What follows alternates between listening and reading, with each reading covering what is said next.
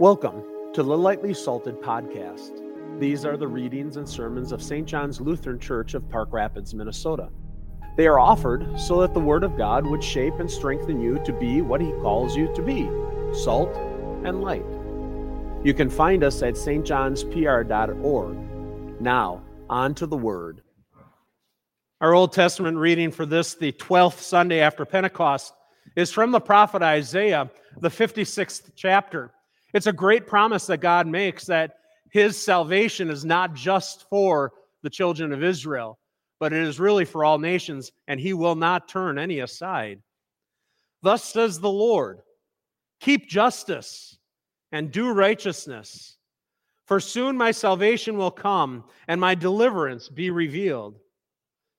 And the foreigners who join themselves to the Lord, to minister to Him, to love the name of the Lord, and to be His servants, everyone who keeps the Sabbath and does not profane it, and holds fast my covenant, these I will bring to my holy mountain, and make them joyful in my house of prayer. Their burnt offerings and their sacrifices will be accepted on my altar. For my house shall be called a house of prayer for all peoples. The Lord God, who gathers the outcasts of Israel, declares, I will gather yet others to Him besides those already gathered. This is the word of the Lord. Thanks be to God. Our epistle reading is a continuation as we go through the letter to the Romans. And we hit a chunk here where Paul's coming to this conflict. He's a minister to the Gentiles, and yet as he's ministering to the Gentiles, those who are not Jews, his desire is that his own people would be made jealous, that the faith is coming to Gentiles, that they too might be revived in faith. I ask then, has God rejected His people? By no means. For I myself am an Israelite, a descendant of Abraham, a member of the tribe of Benjamin. God has not rejected His people whom He foreknew. Now, I am speaking to you Gentiles, inasmuch as I am an apostle to the Gentiles. I magnify my ministry in order somehow to make my fellow Jews jealous and thus save some of them. For if their rejection means the reconciliation of the world, what will their acceptance mean but life from the dead? As regards the gospel, they are the enemies of God for your sake. But as regards the election, they are beloved for the sake of their forefathers. For the gifts and the calling of God are irrevocable. Just as you were at one time disobedient to God, but now have received mercy because of their disobedience, so they too have now been disobedient in order that by the mercy shown to you, they may also now receive mercy. For God has consigned all to disobedience, that He may have mercy on all. This too is the word of the Lord. Thanks be to God. The Holy Gospel according to St. Matthew, the 15th chapter. Glory be to Thee.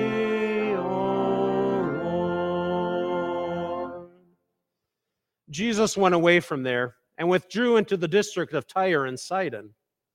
And behold, a Canaanite woman from that region came out and was crying, have mercy on me, O Lord, Son of David. My daughter is severely oppressed by a demon. But He did not answer her a word. And His disciples came and begged Him, saying, send her away, for she is crying out after us. He answered, I was sent only to the lost sheep of the house of Israel. But she came and knelt before Him, saying, Lord, help me. And He answered, it is not right to take the children's bread and throw it to the dogs. She said, yes, Lord, yet even the dogs eat the crumbs that fall from their master's table. Then Jesus answered her, O woman, great is your faith. Be it done for you as you desire. And her daughter was healed instantly. This is the gospel of our Lord. Peace be to thee, O Christ. Well, grace, peace, and mercy be unto you from our Lord and Savior, Jesus Christ. It's so wonderful to see you all here joined today. A day we are talking about faith. Now, you see it especially on the slide here. So if you take a look at that, that is a picture taken by my mother of the foster dog she's taking care of. So that is Baby. And Baby has her issue with her hips. She can't quite jump. So here in this picture, she puts her full faith and trust that my mother is going to pick her up and put her on the couch, regardless of how many times she will beg.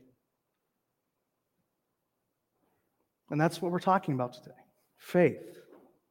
See, faith, it's an interesting word. Not only does it serve as a name, but it becomes a word describing a religion, such as the Christian faith. Or where before professing the creed, Pastor and I would often say, let us come together confessing our common Christian faith by using the words of either the Nicene, the Apostles, or on very rare occasions, the Athanasian Creed. And see, faith becomes the greatest motivator in our lives.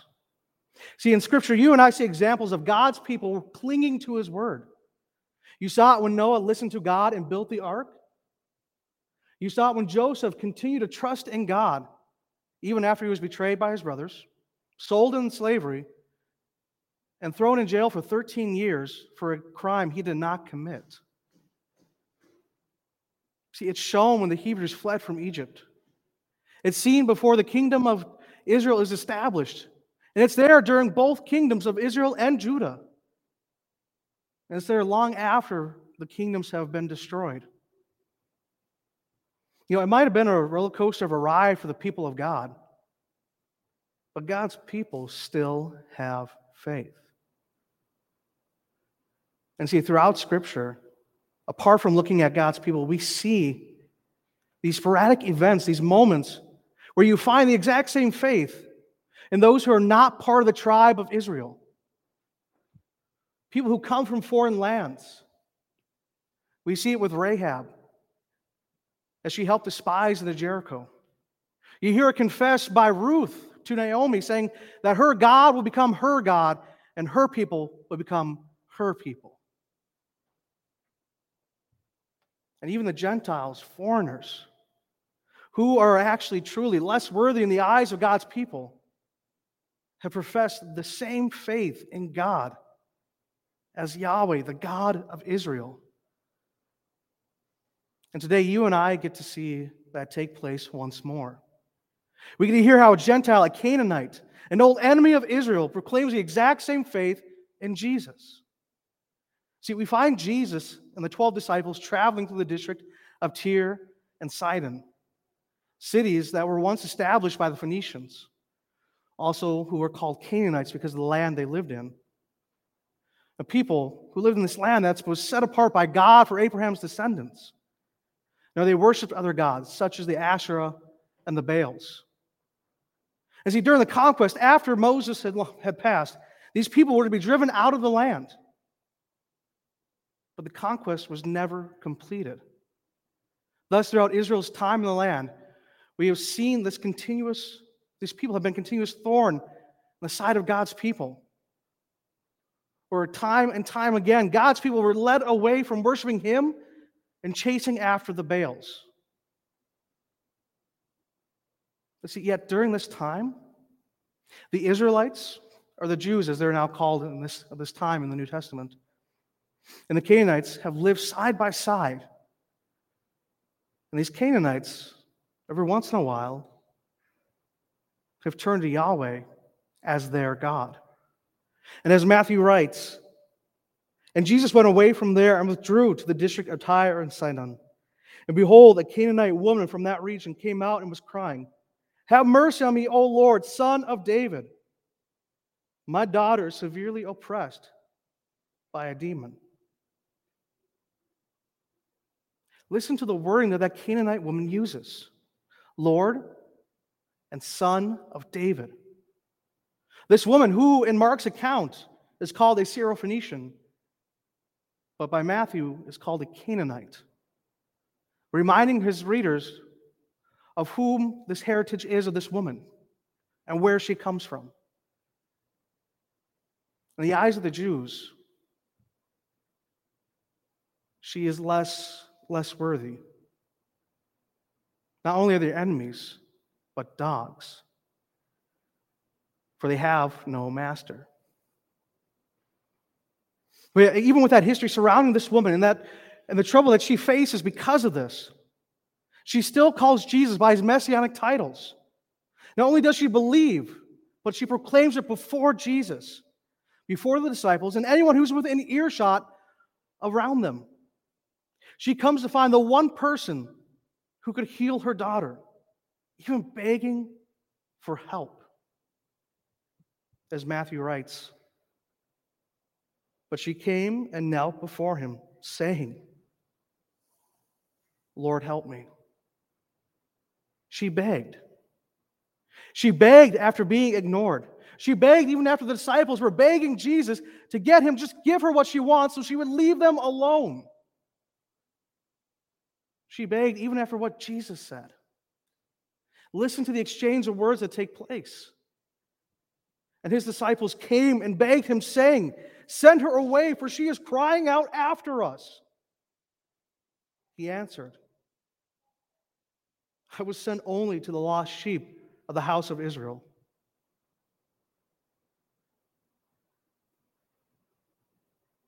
And after hearing that, this woman still said, "Lord, help me." Now, as I said at the beginning of this sermon, faith is a great motivator. It's what drives you and me back to Jesus. It's what drives us to sing praises unto our God. Faith is what moves us and pray and makes us pray aloud to our Lord, calling on him to listen to our cries, our fears, our wants. It's what makes you and I lift up our voices with thanksgiving, returning thanks to God for giving us our daily bread, for giving us the things we need to survive and live this life. See, faith. We have faith in what it is that we proclaim. We have faith in what it is that we teach. We have faith in what it is that we believe. That Jesus is indeed the Christ. He is the Son of God. And he is the second person of the Holy Trinity. Faith is a gift given by the Holy Spirit, planted by hearing the word of Christ, nurtured by hearing the word, both read and proclaimed. And this is how the Gentile woman heard. This is why she begged. This is why she left her daughter at home to chase after a man she has never met, a complete stranger whose miracles she has never seen done, but still calls out to him, "Lord, help me." This is faith in its lowly beauty. You see, it is the word that brings the Gentiles to Christ. It is the word that's shared over and over again, and like throwing a rock in a lake, and as the ripples go out, the word that was given to the Israelites started to spread from neighbor to neighbor, not only in their own communities, but those who lived around them. You saw it with the Magi, who came to bring gifts to the newborn king. You see when the Roman centurion comes to Jesus, a Jew, begging him to heal his servant. And see it here with this Gentile woman. And you see it most prominently right here, right now, here at St. John's, or any other place where Christians are to be found. See, you and I have heard the word of Christ. We haven't seen him. We've not seen the miracles that are written and recorded in Scripture for us. And yet, because of faith in him, we come before Christ asking, begging, "Lord, help us." See, now there are a few ways that people would typically respond to hearing what Jesus said. or even respond to those who just cry out for help. You know, some would leap into action, becoming the hero of the day. Some would have just ignored and just continued on their way. And yet the response that you and I hear from Jesus seems out of place. It doesn't seem to match the person that we have come to know, as Matthew is telling throughout his gospel account. But yet, as Matthew continues, and Jesus answered, "It is not right to take the children's bread and throw it to the dogs."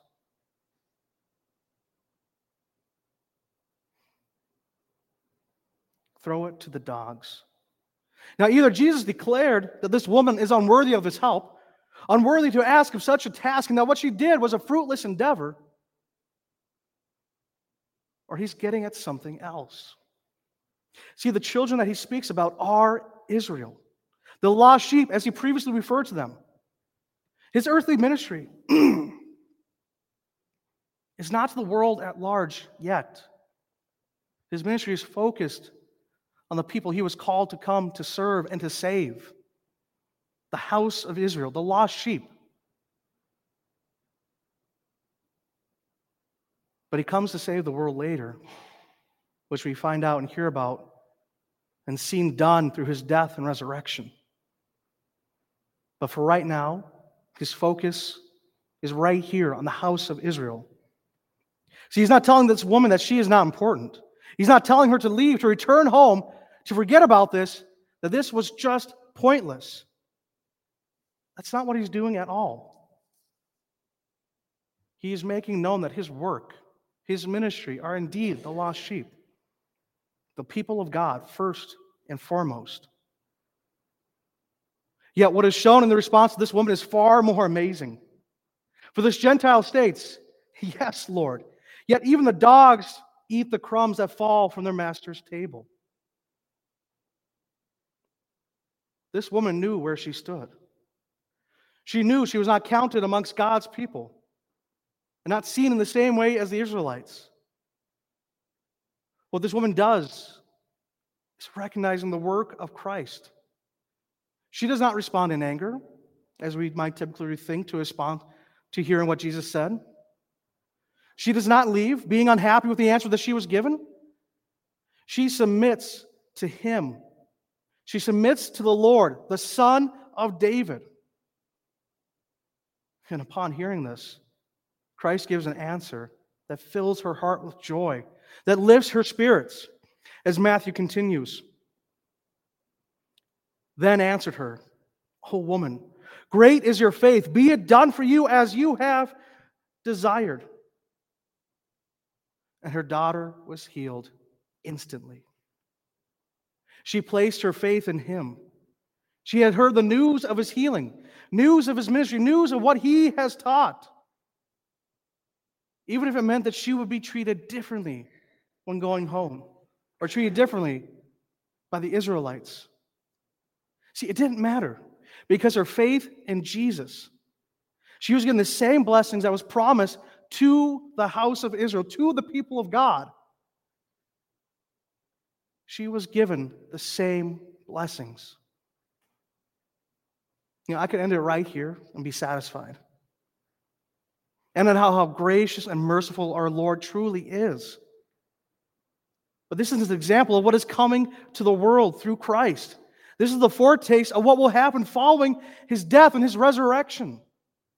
His word will go out to all nations, not just with the 11 disciples that he sends out before his ascension into heaven, but it will go out and has already started to spread as people are talking about Jesus over and over and over again, sharing his miracles, sharing his teaching, sharing what he has done for them. See, the word of God was never meant to just remain with the house of Israel. It was meant to be a blessing to all the nations, for this word is living and active. This is the word that brings hope, that brings the foreigners to his holy mountain. It's what brought this Gentile woman, a Canaanite, to Jesus.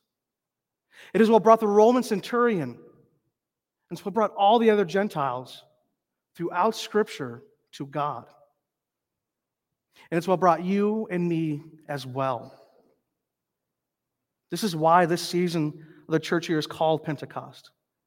It is a time when we see the church grow, where more and more people, Gentiles, come to the faith, confessing that Jesus is the Christ, the Son of God, for they have heard the word of Christ. And just like them, and just like this Gentile woman, you and I just don't get the scraps that fall from the table, but we get to fully enjoy the exact same blessings that were promised to the house of Israel, given to the people of God. For through faith in Him, you, me, and all Christians can come before our Lord and call on Him saying, Lord, help us. And we can say that with full joy. We can say that because of faith in Him. For you and I are God's people. And so too, through faith in Christ, this Canaanite woman, she is counted amongst God's people. Amen. Thanks for listening to Lightly Salted. We'd love to hear from you. You can contact us at stjohnspr.org or look for us on Facebook, Instagram, and YouTube. Our thanks to Eric Madiash at soundimage.org for Morning Dew. God's blessings.